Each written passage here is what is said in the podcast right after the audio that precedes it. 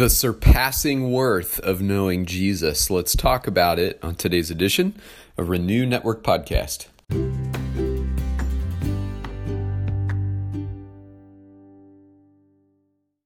Good morning, my friends. It's Friday, and uh, we are continuing in our study of uh, Philippians chapter 3. Yesterday, we started the chapter uh, getting through uh, verse 4. Today we're picking up in 5 through 11 and uh, carrying on with Paul's theme of taking no confidence in the flesh.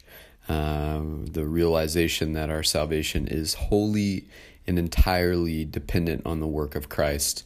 In other words, there's nothing that we do, uh, there's nothing we bring to the table uh, that Jesus has not done for us at the cross. And so, uh, man, for me, that just really helps me take a deep breath. and it takes a load off because I realize it isn't about me, it's about what Jesus has already done for me. And if I have the courage to receive that as a gift, I can walk in the freedom and the hope of knowing Him and being set free from my sin. And uh, I'm so grateful, so very grateful for the work of the cross, and uh, grateful uh, for that empty tomb, which reminds us that uh, this world is not all there is for us. We were made for another world, made for eternity, so that we might uh, be with God forever. All right, my friends. Well, I hope that you have had instances this week of seeing God's hand at work in your life. And now we are on the cusp of the weekend, ready for some rest and some play, uh, catching up on some chores. Maybe the fall temperatures are starting to set in where you are, so uh, maybe you'll enjoy some outside time. Uh, whatever it is, uh, I pray that it would be refreshing and uh, energizing and renewing for your soul. And I pray too that this time in God's Word would, would be that way for us as well. Uh, let's spend a moment with the Father before we get into the text. Heavenly Father, we thank you once again uh, that we are at the end of another week and you are still Lord. You are still on the throne. You are still in charge. You are still our all in all. Uh, you're still faithful, and uh, we give you thanks for that, oh God. Speak through your word once again. Tune our ears to the sound of your voice. Uh, we want to hear what you have for us, and we want to apply those things as your Spirit leads us. We love you, Lord. Uh, we rely on your word to lead us and guide us, uh, to transform us. Um, and so, work through your Spirit in our hearts today, once again. We pray all these things in Jesus' name. Amen. All right, this is Philippians 3, kind of the second half of verse 4 on into 11. If someone else thinks they have reasons to put confidence in the flesh, I have more. Circumcised on the eighth day of the people of Israel, of the tribe of Benjamin, a Hebrew of Hebrews, in regard to the law of Pharisee as for zeal, persecuting the church. As for righteousness, based on the law, faultless. But whatever were gains to me, I now consider loss for the sake of Christ.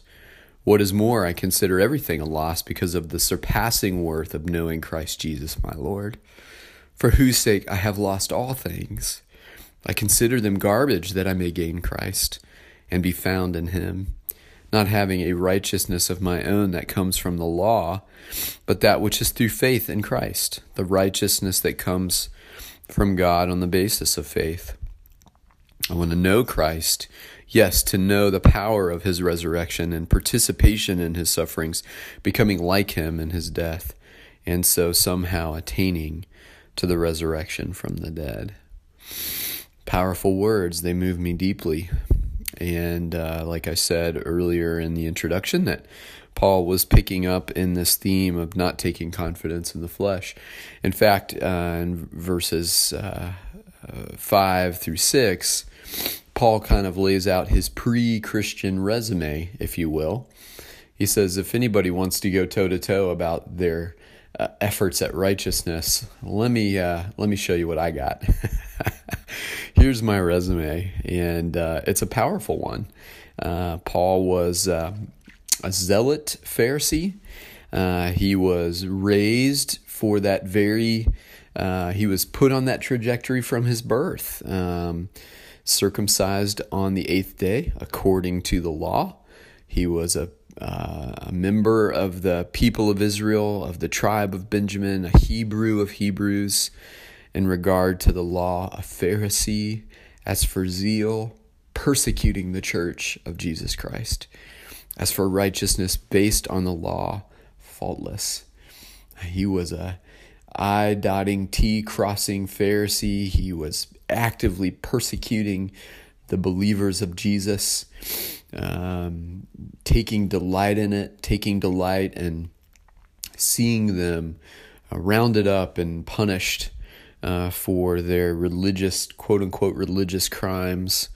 Uh, he was all in on the law, all in on being a Pharisee, all in on his Hebrew heritage and what it meant to be a true Israelite.